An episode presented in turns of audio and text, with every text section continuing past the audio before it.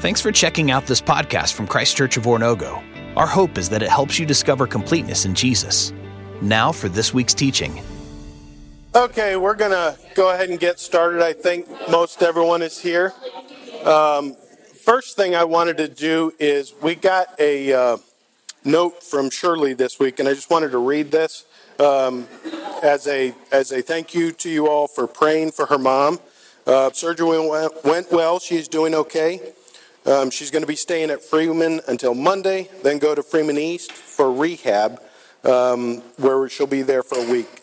So we are grateful that uh, surgery went well. We're grateful that uh, she seems to be doing well. So please continue to pray for her and Brittany.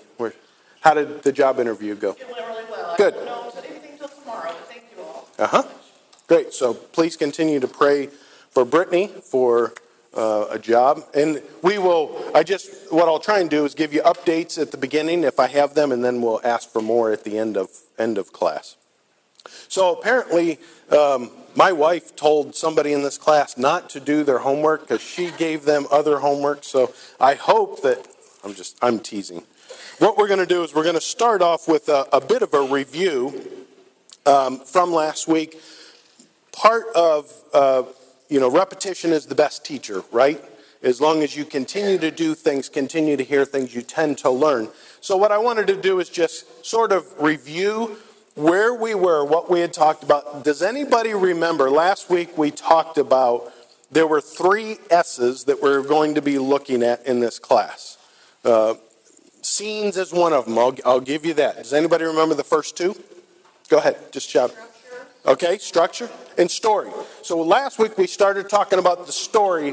I put up here meta narrative. Sometimes you will hear that. I, Joe pointed that. Uh, Joe pointed that out to me. We should have a, a hyphen in there. Oh, can somebody get, help Sally?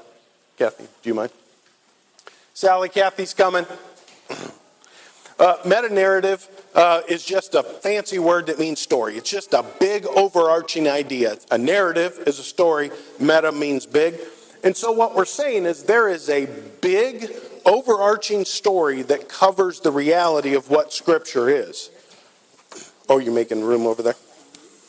Sorry, while I rearrange the furniture. Um, so we talked about that, and then we sort of defined meta narrative using two words, and I've put them up there, so I'm not going to ask you what they are because I'm guessing you know how to read. Redemptive and then historical. We did not define them, and that was by design because I really wanted to do that this week. So let's tackle this idea first. When we talk about a redemptive story, what are we saying?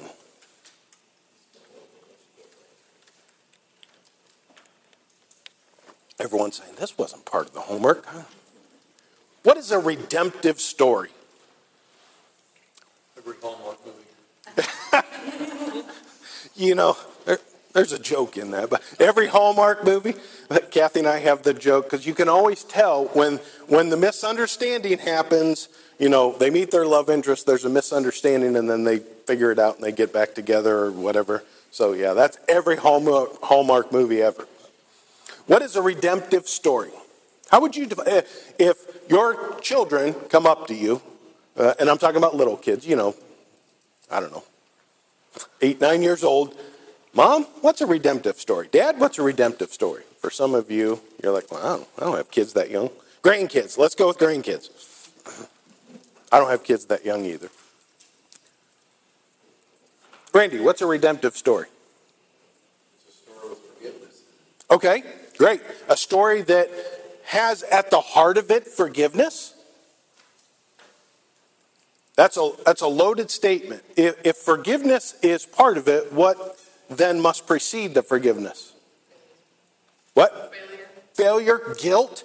So here, I'll give you a, a um, theological definition, if you will. It refers to the necessity of divine action to free sinners from their sinfulness. Okay?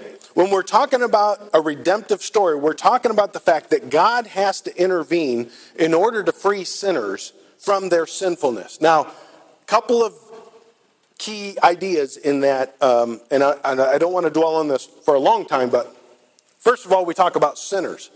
Uh, for, for those of you that have been in my class before, you will have heard me say this, and I always have to think about it, make sure I get it right. We are not sinners, or, or we are sinners. We are not sinners because we sin. We sin because we are sinners. In other words, we have this. I love Michael DeFazio's illustration of this. And everybody has been to Walmart, and we've all gotten that cart that has the bum wheel, right?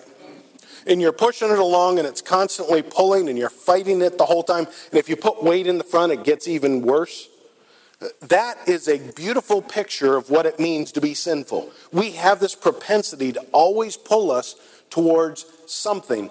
Now, the problem is we think of sin in terms of the things that we do, but really, God defines it in terms of rebellion. It's this disobedience, this unwillingness to yield to his commands this resistance against what he says. That's really what God is holding people accountable for. And so when we talk about a redemptive story, we're saying God has to step in and free us from that. Okay, from our sinfulness, that, that propensity to do evil, not just the actions. It's not just about not doing bad things. Even if we stop today doing bad things, we've already done a whole lot of bad things, and we still have the propensity within us to do them. So we have to be freed from that. Secondly, we talked about the idea of this is historical. Now, what do I mean by historical? Well, the idea is that this is unfolding over time through different people groups, different times, different nations. And so as we read through the Bible, the, the characters may change, but really the story doesn't change. Does that make sense? So when we're reading something, we always need to read it with this idea of a redemptive historical understanding. As a matter of fact, I'm going to give you a 50 cent theological word or Bible college word. Anybody ever heard the word hermeneutics? Okay? That is a, technically, it's a literary term that simply means how we interpret things. What are the rules that we use to interpret things? And um, one of the hermeneutical methods is utilizing what we call a redemptive historical method. We always read the Bible understanding that the story is redemptive first in nature. It is somehow helping us to understand how God is saving sinners. And secondly, it's unfolding over time. You know, like in uh, the New Testament, where Peter says, uh, the prophets long to look into these things and see what they might be but you are now experiencing them. That's what we're talking about. That idea that they only saw shadows, we get to see the reality. They didn't see um, the reality of the coming Messiah, but we see the, the coming Messiah in, in, on full display. Okay, then I ask you here's, here's homework. I ask you to think about and name as many what I call dichotomies. Um, and I tried to think of another word, and last week I just couldn't. But these, these contrasting comparative ideas that we find in the Bible, and I'm going to give you uh, two to start out with to kind of uh, get you thinking in the right direction, if you will, or understand what I'm talking about. We have um, what I'm going to call the kingdom of earth. And then we also have the idea of the kingdom of heaven. Um, those are two things that are sort of diametrically opposed, um, and so they help us to understand difference. Let me give you uh, a, a, another one that sort of, so that you don't think of it just in terms of um, a thing, but also an idea. Let's go with darkness and light. Those are two pretty prominent themes in the Bible darkness and light. So now, your turn. What kinds of things did you think of as you were going through this week? Um, and hopefully, you didn't take advice from my wife and do other homework and not. No, I'm just kidding. It may not have been this week, something that is occurring to you now. Law and grace. Law and grace. Which side would you put law on? On the left. And I'm going to change your word, if you don't mind. I'm going to put gospel over here. If that's okay. But, and maybe I'll put in parentheses grace. There's a reason why I do that. I, we won't go into it because that, that's a very deep, convoluted conversation. But what else? Life and death. Okay, life. Which side are we putting death on? I figured that, but I thought I better ask. That's a good one. Life and death. And hell.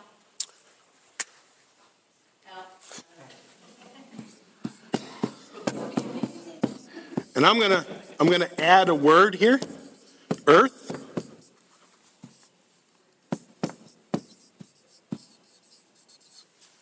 Um, and not that I think earth is hell. I just because sometimes those two are, are contrasted like in kingdom of man, kingdom of heaven, that kind of thing. What else? Okay, that's a good one. Uh, which which way?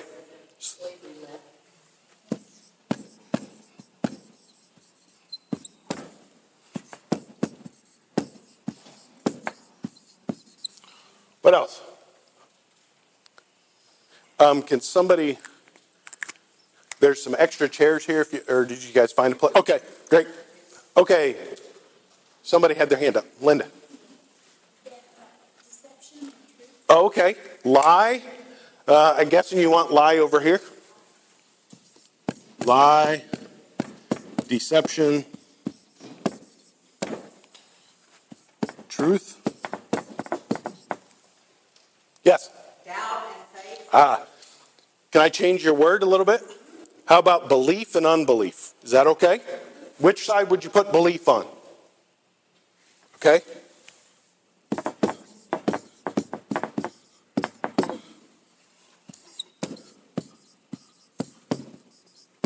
Can't bend over and write that. Let me look at. eh, There are tons of these. I don't want you to think we're going to get. Um, here's here's one for you. Uh, how about natural, spiritual? That's one that Paul brings up. The natural man, spiritual man. Yes. Mortal and immortal kind of goes together. Yeah. Um, let's do it this way mortal and corruptible. And then we'll do immortal. if I could spell. And incorruptible. Hopefully, you guys can remember what that means. Let's see. Um, old and new. Old covenant, new covenant. Old wineskins, new wineskins. Um, uh, I've got it at the top light and darkness in the blue. Yes, sir. condemnation and forgiveness. Good. Um,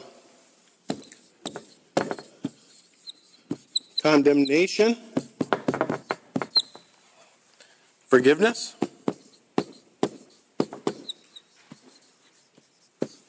This, there, there really is a reason that we're doing this. It's not. Um, oh, there's a bunch of parables in, I think they're in Luke.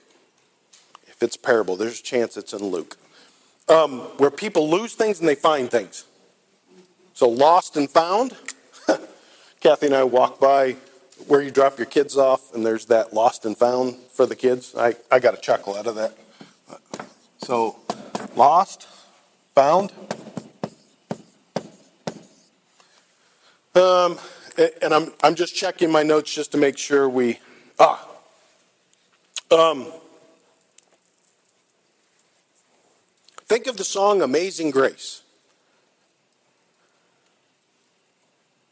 No, never mind. Forget that. Think of John chapter 9. Um, anybody know John chapter 9? The disciples come to Jesus and say, Jesus, who sinned, this guy or his father? Because he can't see. Blind versus perceiving or, or seeing. I like the word perceiving because that's the word John uses.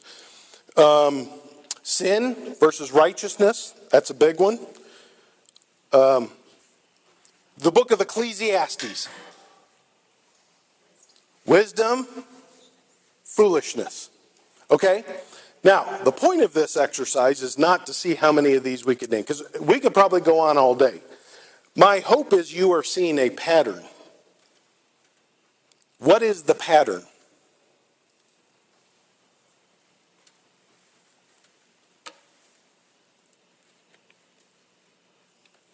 Oh, we forgot a big one.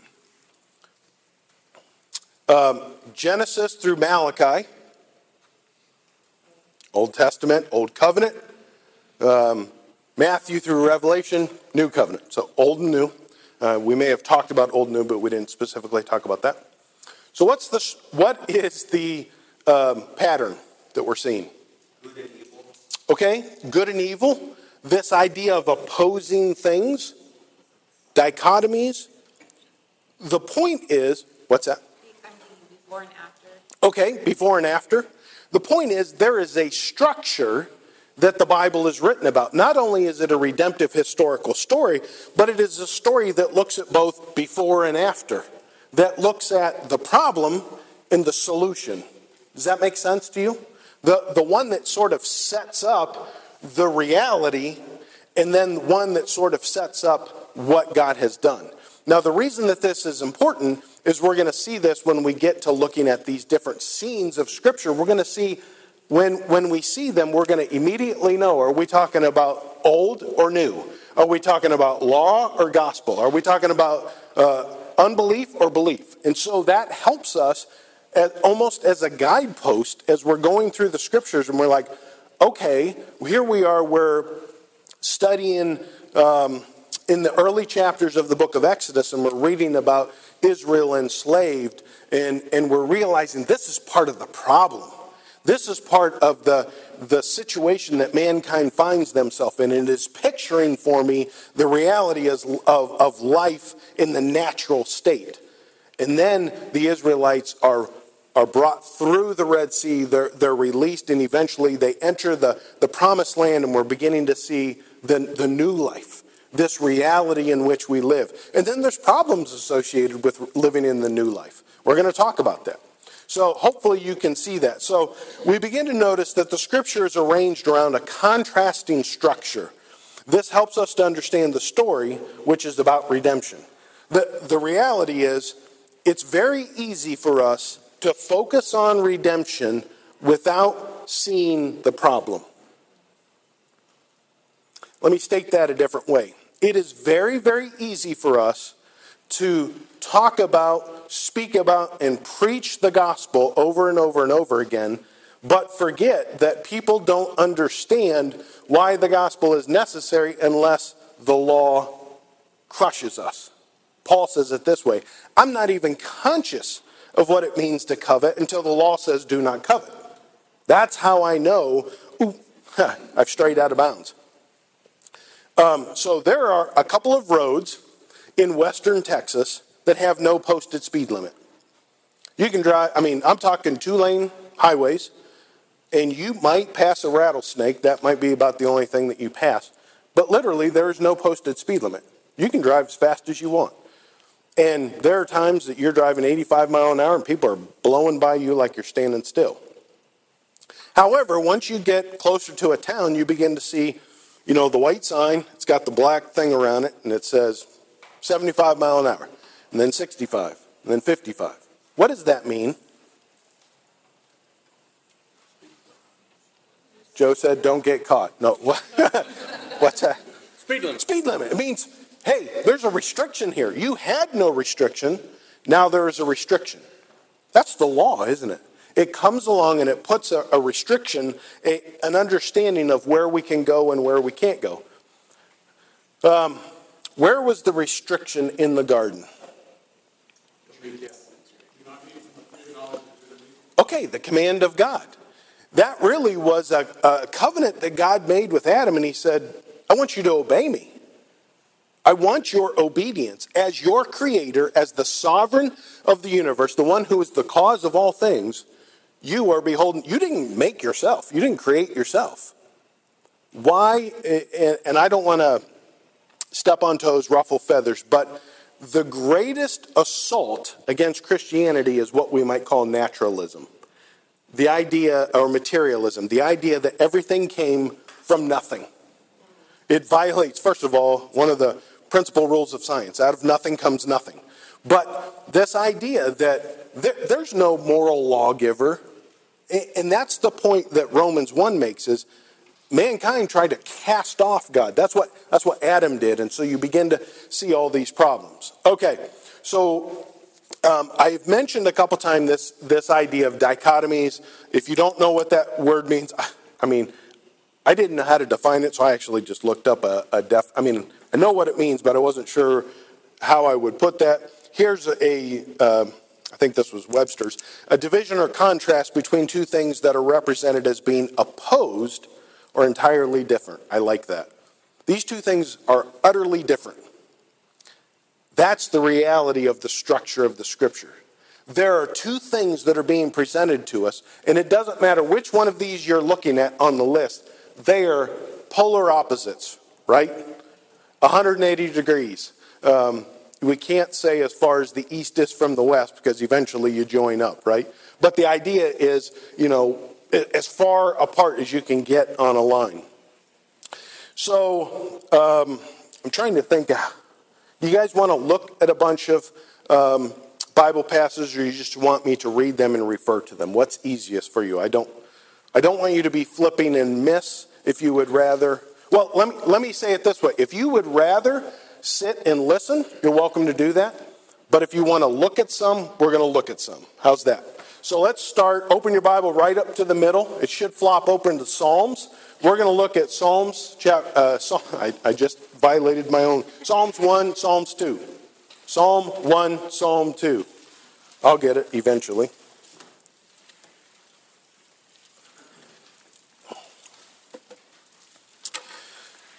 So, a little bit about Psalm 1 and Psalm 2. It, most scholars believe that this was originally written as a introduction. In other words, the Psalter was complete, and then Psalm 1 and Psalm 2 was put. Uh, it was originally one psalm that was later divided by translators of the Bible, but it was originally one psalm, and it, it served as a kind of a table of contents of the entirety of the book of the Psalter, the, the book of Psalms. And hopefully you're familiar with it because we're not going to read the whole thing. I just want to make allusion to a couple things. The Psalm 1 opens with, uh, I, w- I want you to think of it this way. Psalm 1 opens with the view of what somebody is going to look like in the kingdom of heaven. I have that problem all the time, brother. Don't worry about it. So, Psalm 1 starts with this idea how happy is the man who does these things, right? They, they, they don't, uh, let's see, they don't walk in the advice of the wicked. They don't stand in the path of sinners. They don't sit in the company of mockers. Instead, his delight is in the law of the Lord. Do you see how the Psalter is beginning by pointing out that the person who is listening to God is blessed because he is observing the commands of God. He's, he's dwelling and sitting in them, they're instructing him. Drop down to verse 4. The wicked are not like this. Instead, they are like chaff that the wind blows away. Immediately, you see the dichotomy. We immediately turn, we talk about how good it is to be renewed and to be listening, and then immediately we turn to here's what happens if you're wicked, if you don't obey. Life is going to come to an end. And then verse 6 uh, For the Lord watches over the way of the righteous, but the way of the wicked leads to ruin. Okay, so that's kind of the opening salvo, if you will, that the psalmist writes, and, and he's uh, trying to give us an idea of the difference between these two. Hopefully, you see that, that contrast. If you don't, um, I don't know what to tell you. You're, no, I'm just kidding. Then, then you go on to Psalm 2, and immediately there is a background to this. Why do the nations rage and the peoples plot in vain? The kings of the earth take their stand and the rulers conspire together against the Lord and his anointed one. Let's tear off their chains and throw their ropes off of us. The one enthroned in heaven laughs. The Lord ridicules them. Then he speaks to them in his anger and terrifies them in his wrath. I have installed my king on Zion, my holy mountain. Um, drop down to verse 10. So now, kings, be wise, receive instruction, you judges of the earth. Serve the Lord with residential awe and rejoice with trembling. Pay homage to the Son, or he will be angry and you will perish in your rebellion. For his anger may ignite at any moment. All who take refuge in him are happy. And so that sort of completes the thought. Remember, we started with happiness. Well, how do we get to that happiness? The end of Psalm 2, all who take refuge in him are happy. It, it, sort of comes full circle. But in the middle, we have this idea of the kings of the earth conspiring against that. And what we begin to notice is this the, the very first one that I put up here is this idea that there is a realm in which mankind thinks he's in charge. We call it the kingdom of earth. Um, let's, let's go to Genesis chapter 9.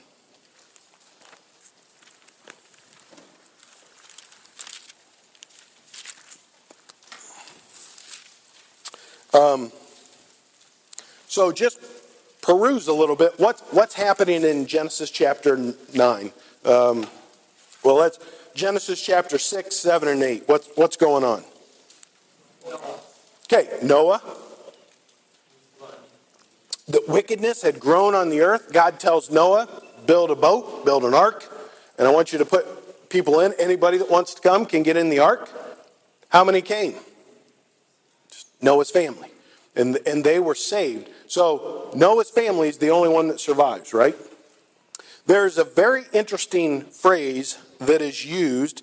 Let's see, let's go to uh, Chapter 9, verse 1 God blessed Noah and his sons and said to them, Be fruitful and multiply and fill the earth. What does that sound like to you? You ever heard that before? Where'd you hear it? That's what God told Adam and Eve. There's like a reset, if you will. God puts Adam and Eve in the garden. Adam and Eve choose rebellion over God. They choose to set themselves up on the throne of authority and make their own choices, and things go bad. They go really, really bad to where God says, That's, I'm going to have to destroy this place. The iniquity has gotten so bad, I have to destroy this place. But in that process, he says, But I'm going to, I'm going to provide a redemption or a vehicle of redemption through the judgment. See that pictured? The judgment comes, but the redemption is through that judgment. In other words, it's not as if Noah and his family were taken off the earth, God floods the earth, everybody dies, and then he puts them back. They had to endure that flood, but God put them in a vehicle that could withstand the flood. Does that make sense? That picture is incredibly important. If you don't get your mind around anything else I say, get your mind around that because that is a shadow or a type of what Christ is. He is the vehicle in which we rest and we find um, security through judgment. And so, at, at uh, let's see, um, where do I want to? There, there's a lot here, and I don't want to. Well, let me just keep reading in at the chap, uh, chapter 9, verse 2. The fear and terror of you will be in every living creature of the earth, every bird of the sky, every creature that crawls on the ground, and all the fish of the sea. They are placed under your authority. This is the exact same thing that God told to Adam. And so here, God is making this covenant. Now, this is where he eventually goes on. He says, I'm going to put my bow in the sky, the rainbow. When I look on it, I'm going to remember I made a covenant with you, and I'm never going to flood the earth again. There have been times here recently we've questioned that, right? Lord, you, you, you see the rainbow, right? Let it stop raining. But God says, I'm never going to flood the earth again. I'm not going to destroy all of life because this is the covenant I'm making with you. And in this covenant, he is establishing a kingdom in which man rules, man has authority. Now, understand, God has ultimate authority over this kingdom, but mankind is put in charge of it. As a matter of fact, You- I, I will just encourage you to read this perhaps sometime this week. I think it's, uh, it's in the book of Daniel. I think it's Daniel chapter 7. Daniel has this vision of all of these, uh, of a statue, and the statue is made of different things. And when you get to the interpretation, the interpretation is these are different kingdoms. These are different ruling powers, and one represents the Babylonians, one represents the Medes and the Persians, one represents this unnamed, the, the Greek Empire that hadn't come yet, one uh, represents the Roman Empire that had not yet come. And what happens? This little tiny rock is going to come and smash the feet and destroy the whole thing. There is a picture, if you will, from Genesis, Genesis 9, all the way to Daniel 7, of this idea of mankind building their kingdoms. Remember, we got the Tower of Babylon in here. We- We're not going to look at that. That's mankind trying to build their kingdom. And then all of a sudden, we get to this point where God, we hear this prophecy of what is going to come in the future. This little tiny, seemingly insignificant thing is going to crush the power structure that is. The stone that the builders rejected becomes the cornerstone. See the imagery? And so, what we have here is this idea of God establishing a, a kingdom that mankind has authority over, but mankind is also going to be held responsible for. Mankind is going to be held responsible. Matter of fact, he goes on in this. He says, I'm going to require the lifeblood of anybody who takes a life. There's going to be accountability in this. It's not just free rein. You're going to rule over. As a matter of fact, if a, uh, an animal uh, gores a man, I'm going to require that animal's life because life is precious. And then eventually, we are going to see in, uh, if you've ever studied the book of Matthew, when Jesus came preaching, he came, John came preaching first, and then Jesus comes preaching, and what does he say? Uh, Jesus or John? The kingdom of heaven is at hand. As a matter of fact, he even tells the Pharisees, if you had known that today is the day of your visitation, the, the kingdom is coming to you, you wouldn't be saying and doing what you're doing. And so we have this uh, dichotomy set up of these two kingdoms uh, this, this earthly kingdom, uh, and then also the heavenly kingdom. Um, but then we see the, what do I want to call it? The embryo of the kingdom of heaven in Genesis chapter 12. What happens in Genesis 12? Okay, God calls Abraham, and God says to Abraham, Abraham, I'm going to make of you a great nation. And Abraham's like, okay, I'm going to leave where I'm at and I'm going to go. So God calls out of humanity this people group that he is going to create into a nation. Why does he do that? Why does God create the Jewish nation or the Hebrew nation? You ever think of that? Why didn't God just pick somebody out of all the kingdoms of the earth? Out of you, all nations of the earth shall be blessed. Okay, so he was going to use one to bless the many. I think he wanted to show, because the culture was so uh, different, he wanted to create something unique. He wanted them to be his people. He wanted them to look different than the surrounding nations. Okay? Let me go back to our uh, definition of redemptive, referring to the necessity of divine action to free sinners from their sinfulness. God had to act in order to provide someone or something that could be the redemptive vehicle. It was going to have to be representative of man, but it was not going to be a man. It was going to be the God man. And this is, in the Old Testament, we don't get that. And so here's Abraham in Genesis chapter 12 and 13 and 14 and 15. He's like, Well, God, you say I'm going to have a great nation. You say it's going to be as numerous as the stars of the sky. All I have is a slave. He's going to be my heir. God says, No, you're going to have a son. And they laugh. You mean to tell me you're going to make us have a baby at the age we are? That's what Isaac means laughter. And yet God says, No, you're going to have a baby. And that baby is going to be the fulfillment of the promise. And through him, I'm going to reckon all people.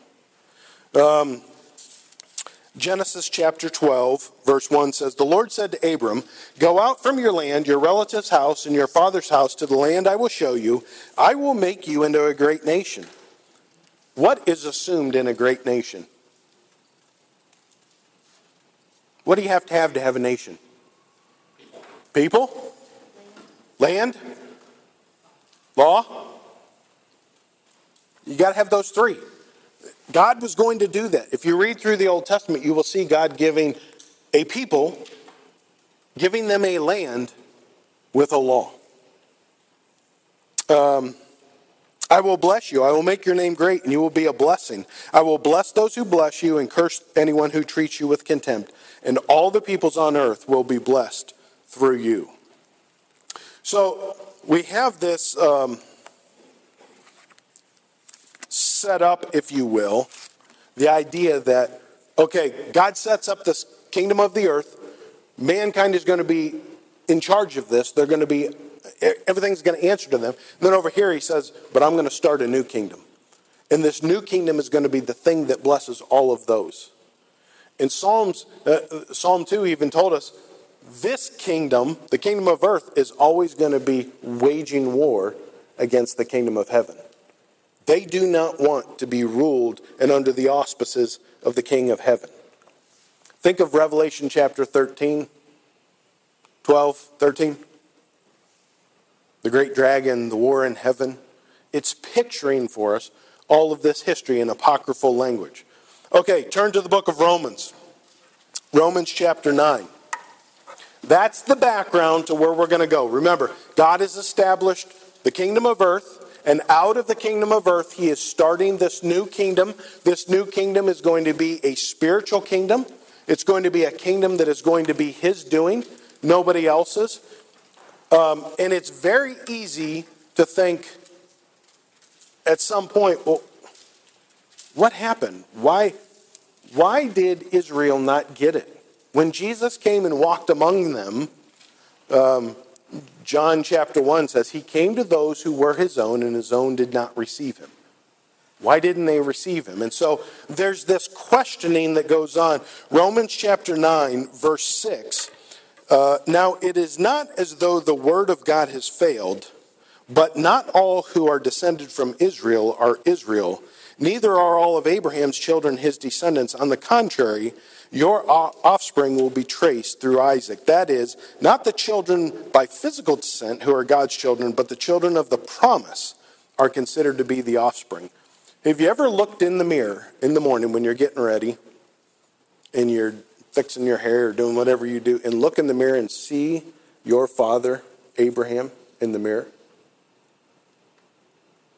If you are a child of the promise, you are a descendant of Abraham in God's eyes. You are reckoned through Isaac, the child of the promise that God gave, through him. And so, those same promises that God made to Abraham, those same ideas that God called Abraham out of and into, are yours. See, that's why we struggle in life. Because we have been called out of the kingdom of the earth and into the kingdom of heaven, but we don't reside in the kingdom of heaven yet. We are foreigners, aliens. Our citizenship is in heaven. When Christ is revealed, it will be revealed who we truly are. And so, what we do is we live in the reality of the kingdom of heaven, drawing those values into the kingdom of earth, but it's like a fish swimming upstream. That's why it's hard. That's why Christianity is difficult. And what this class, what we're going to do with the remainder of this class is try and answer that question. Well, what's the point? What, what are we learning from this? I think the Bible gives two answers. I'll give you, oh, I won't bury the lead. It's to produce faith and endurance. When you get to the book of Revelation, who is the one that is worthy? Does anybody know the words that John uses? It's the one that. Well, no. Yes, there is the lamb that was slain, but it's the one who overcomes by the word of their testimony and the blood of the lamb. It's the one who endures, who stays. Um, George Sweeting, who is the um, chancellor of Moody Bible Institute when we went there, used to say, It's the one who's got stick to itiveness. I love that. You don't give up, it gets hard. There's pain, there's suffering. And all of a sudden, these, these litany of things come into play uh, in the scriptures. We grieve when death happens, but we do not grieve as the world does. We grieve with hope. Why? Because there is a greater kingdom awaiting for us. There is a place in which we are called to and we are going. And so this structure uh, teaches us that there are these, these two kingdoms, and it's God's plan to redeem and rescue us from the earthly kingdom and bring us into the kingdom of his glorious light. Now, I want to help you see this in Paul's writing. Um, a couple years ago, uh, Jim Dalrymple, Elijah Daly, myself, I think it was just the three of us, taught through the book of Colossians. Um, and there's been several times that I've gone back to the book of Colossians because uh, there, there were things that both Elijah and Jim taught me and things that the Lord taught me as we were going through this. And, and just the, the, uh, the beauty of Paul's argument in the book of Colossians to me is, is something, um, it's heartwarming. It gives hope. And, and the way that I want to do this is a little bit different. And I don't recommend that you uh, often you know, go through and read, read the scriptures in this way. But what we are going to do is we're going to read through, but we're not going to read the whole book. I'm going to pick different verses. And what I'm going to do is I'm going to try and link Paul's writing, his, his line of argument as we go through uh, to, to give you an idea of what Paul is saying. And hopefully, you will see what I'm talking about. Before we do that, any comments, questions? Anybody like, I have no idea what you're talking about. You lost me at good morning. How are you?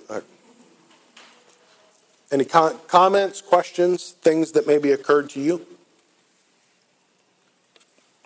I was thinking, when you were talking about the beginning of the new nation and Abraham calling him out, like,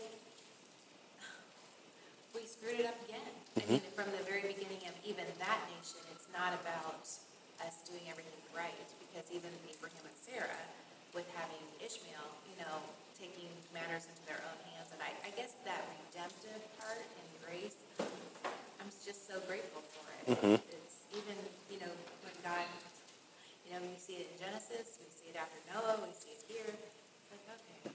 Yeah. Yeah. Yeah, give us enough time, we'll mess it up. That when I was a kid, we used to sing that song, you know, be careful little eyes what you see, be careful little hands what you do. Doesn't matter if I'm careful or not. I'm still going to screw it up. Right? I mean, that that's really the message of the Bible. It, it doesn't matter. I, I'm going to mess it up. That's why I need a savior. That's why I need a vehicle of redemption. That's why I need my savior. So, other comments? Yes. Okay. In Psalm 9, in chapter 2, um, in verse 2, it says, The kings of the earth take their stand, and the rulers gather together against the Lord, and against anointed one. Talking about Jesus? That the um, Yes. Prefigured. But his anointed is the Old Testament term for what would be come to come to be known by the scribes as the, the Messiah, the anointed one, the one that God would choose. Yes, that's who he's talking about. Christ is prefigured there. Much like um, Psalm 22, Christ is prefigured even on the cross. My God, my God, why have you forsaken me?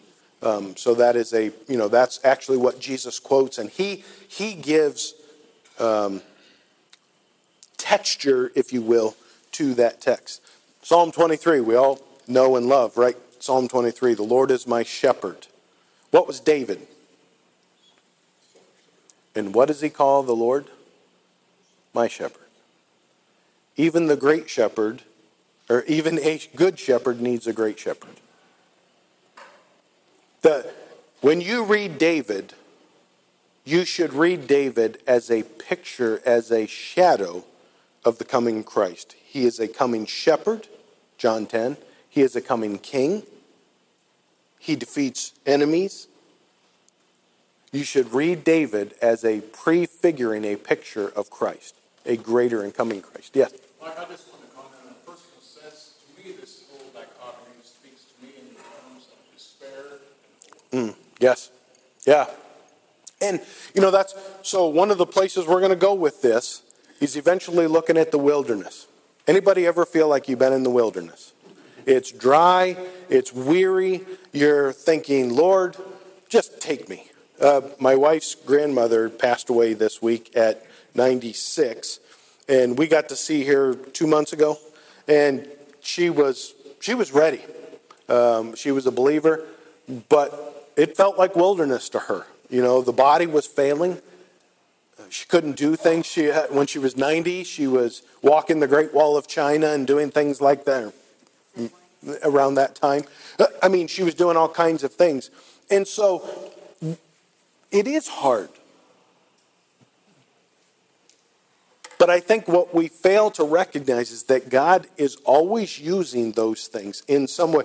You know, here's, here's what we do we see somebody struggling.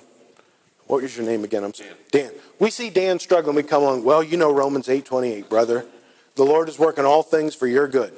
That's how we do that kind of thing, right? When Paul says, no, just, just sit and grieve with him. Just sit with him. The reality is, yes, I am doing something good, but we'll never be able to understand it. Why? Isaiah, my ways are much higher than your ways. Your thoughts are much higher than my thoughts. We cannot see eternity rolled out like a scroll like God does. We cannot see the beginning from the end. And so to us, it feels like wilderness. To God, it's just the pathway to the promised land. Do you ever think of the wanderings of the Israelites like that? That was nothing more than the pathway to the promised land. Um, William Lane, very famous Bible commentator from, I think, Western Kentucky Theological Seminary, used to say that the wilderness is where God calls his children into relationship. If you think about it, every significant character of the Bible at some place or time was called into the wilderness. Abraham, the Israelites, they were called into captivity. Jesus was called into captivity. John was called into captivity. What happens to the church when persecution happens? They're dispersed and then it grows. The blood of the martyrs becomes seed for the church. Okay, so here's what I want you to do. Check the time, I guess. Oh, we're good. I want you to take uh, just a couple minutes at your table, and I want you all to share a. Um, let me say it this way. I want you to share a thought that you have learned today, or a thought that God has pressed upon your heart. Um, and, and you're going to have to be fairly brief about this because I'm only going to give you like two or three minutes. But just something that maybe, like, like a diamond, God has shifted it slightly, and you're beginning to view His, His Word and the reality of His plan in a slightly different way. Okay? Take a couple minutes and do that, and then we're going to look at this in the book of Colossians.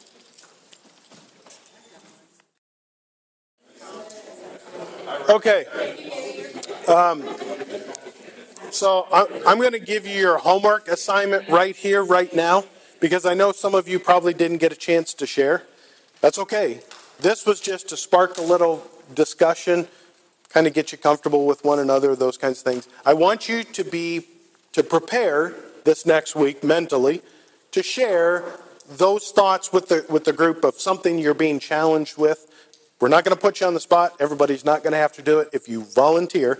But I want you to think through as if you were going to be put on the spot. Maybe you choose to write it out, journal it, but what is it that God is teaching you about Scripture that maybe you had never known before, seen before, uh, and that you are grateful that He's reminding you, uh, whatever that might be. Okay? So that's your homework assignment for next week. Everybody got that?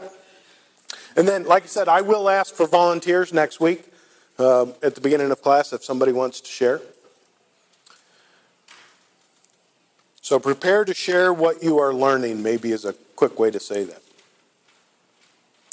Okay, so what we're going to do, as I said, I'm going to uh, read some, some excerpts from the book of Colossians that I think Paul beautifully captures what we've been talking about.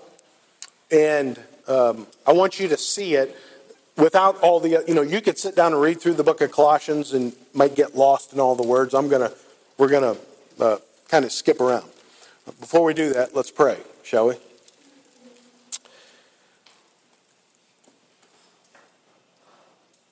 Lord, we pray that you would make the book live to us. We pray that you would show us yourself and ourselves so that we might see your glory. In seeing your glory, Lord, we pray that you would show us our Savior that we desperately need.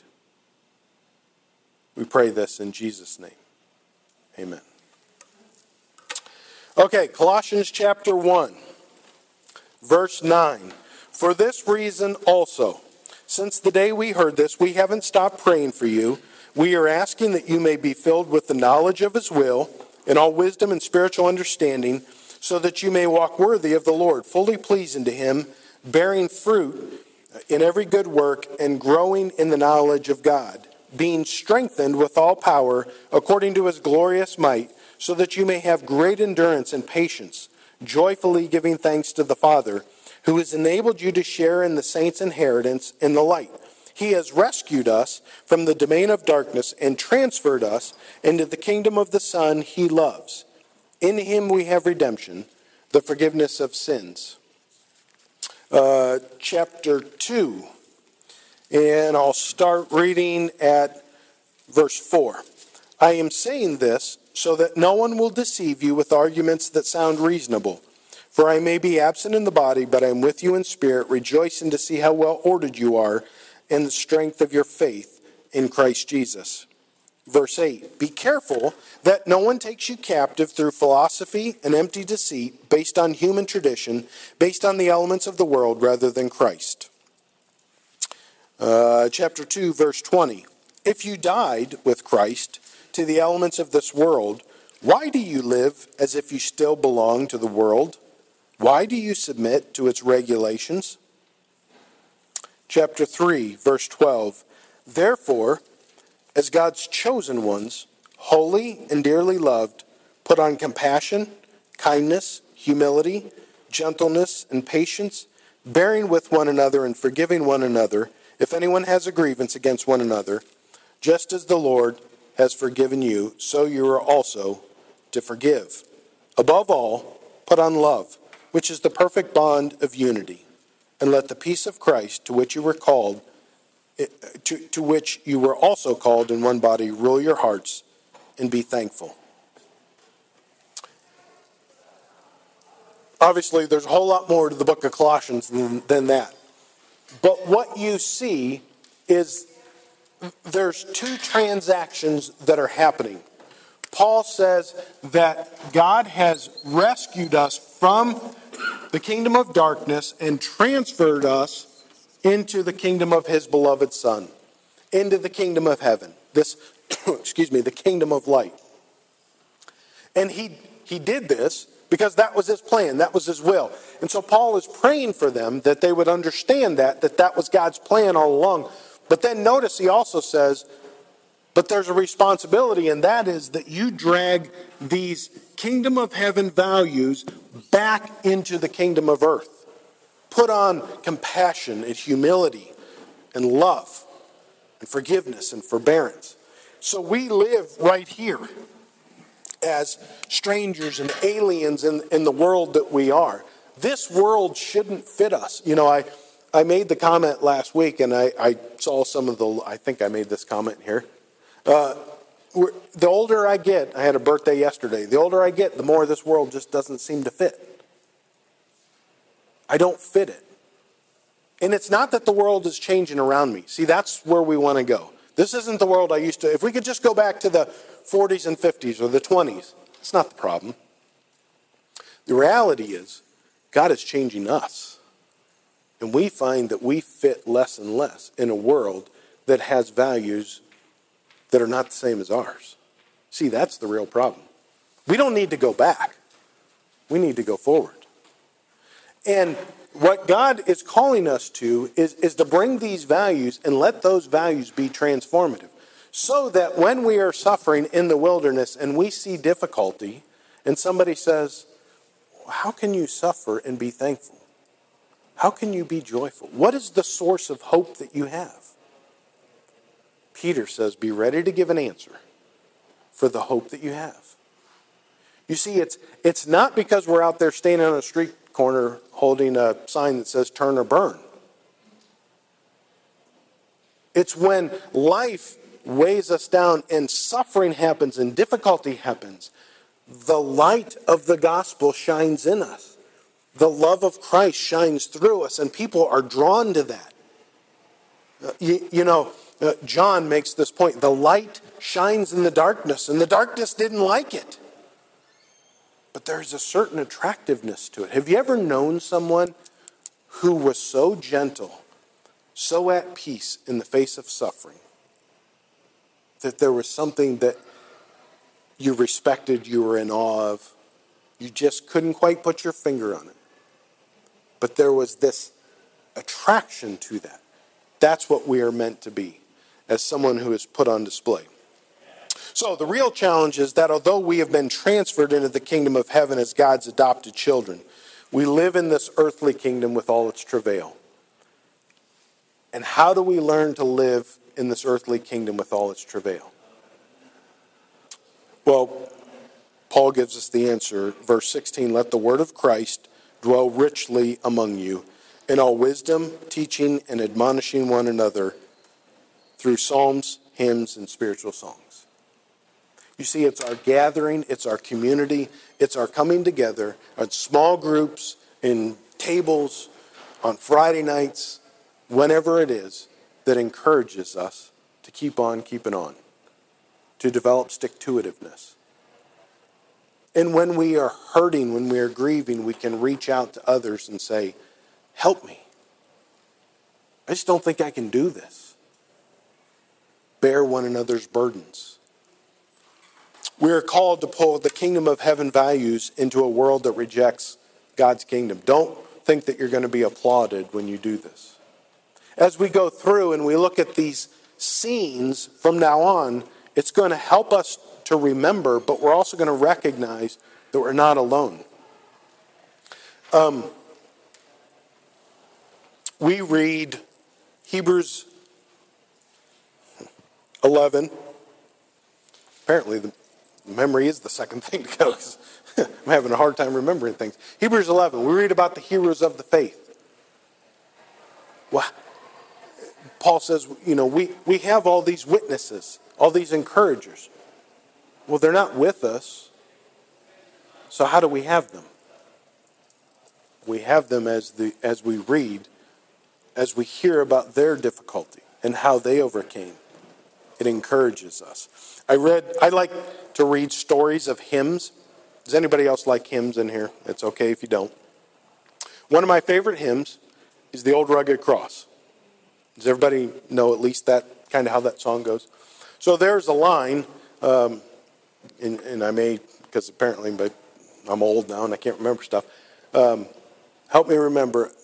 I will cling to the old rugged cross till at last my trophies I lay down. And so we tend to think of that as uh, you know, I, I'm holding on to the cross, and in the future, I'm going to lay my trophies down. And I read this story that the, the author who penned those words didn't mean it that way at all. It was the tighter that I cling to the cross, the less room there is to hold on to my trophies here. And those trophies fall away. So, like Paul, the, the verse that they referenced is casting away all those things from my past, those things that I considered something to be positive for me I lay them aside that I might know Christ. So we cling to the vessel of our redemption. and in clinging to the vessel of our redemption, we find hope. Now, where we're going to go with the rest of this is helping us to, okay, that's great, Mike, but how do I use the Bible to help me be encouraged? And we're going to look at these different scenes and some of the ideas that they help us with. That even though we're walking in captivity, uh, even though we're walking through this period of the wilderness, or even though, uh, as David says, we're walking through the valley of the shadow of death, I'm not going to fear any evil. And so we will be looking at some of those things as we uh, progress on through the rest of this class. And then kind of tying them back to this overarching story. So we're going to kind of shift here uh, and, and begin to look at more of what the class is actually about, which is all of these scenes, these motifs, uh, these backdrops, if you will, um, like a play.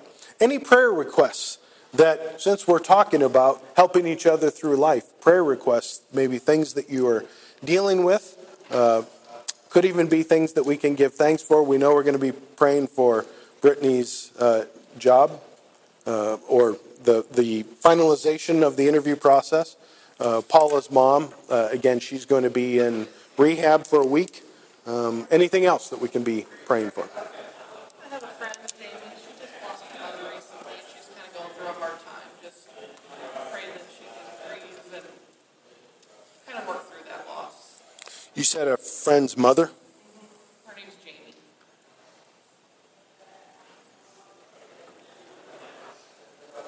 Okay. Mm-hmm. Anything else?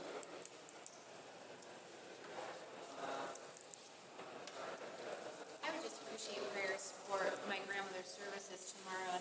Um, I have a lot of family who has chosen the other and just that it would be a time where they're, I don't know, that they're impressed with the importance of the kingdom of heaven.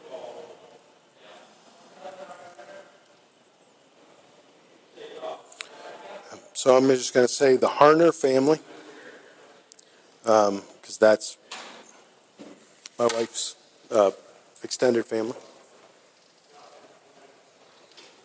Anything else? Life's just peachy for everyone, huh?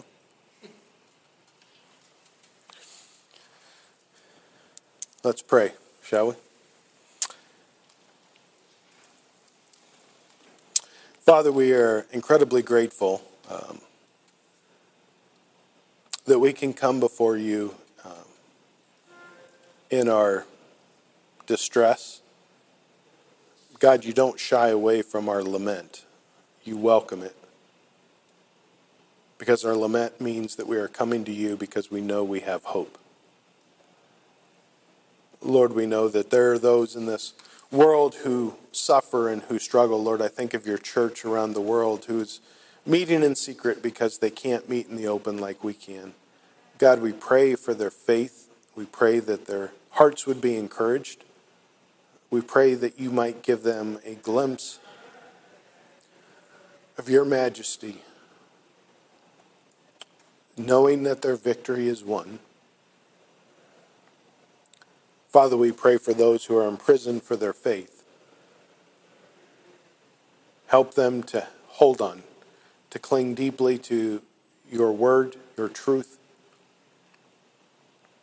the fact that you are coming to set all things right, that there will be a reckoning, a day when, as much as the kings of the earth choose to scoff and laugh, the Son will come Father, we pray for those who we know who are suffering. We think of uh, Janie. Lord, just the difficulties that are happening there. We don't understand all of the details, but we know that you do. We rest in the fact that you are sovereign. We rest in the fact that you are aware of the situation. We pray that through your Spirit you might minister and send others to minister. Father, we pray for the Harner family as they gather to grieve the loss of a matriarch. Lord, that they would recognize a life well lived, uh, that they would recognize hope. God, more importantly than anything, we, rec- we pray that they might recognize you. that you are calling us into a, a kingdom of glorious light where you sit at the center, enthroned, untouched by the stains of the world, the travail of the world. And God, we know that you are bringing all things to fruition for a purpose. We rest in that knowledge. We believe. Help our unbelief. It's in Jesus' name we pray. Amen. Thanks again for checking out this podcast from Christ Church of Oronogo. We hope that this teaching is helping you discover completeness in Jesus and encourages you to help others do the same. If you're interested in learning more about Christ Church, visit us online at cco.church.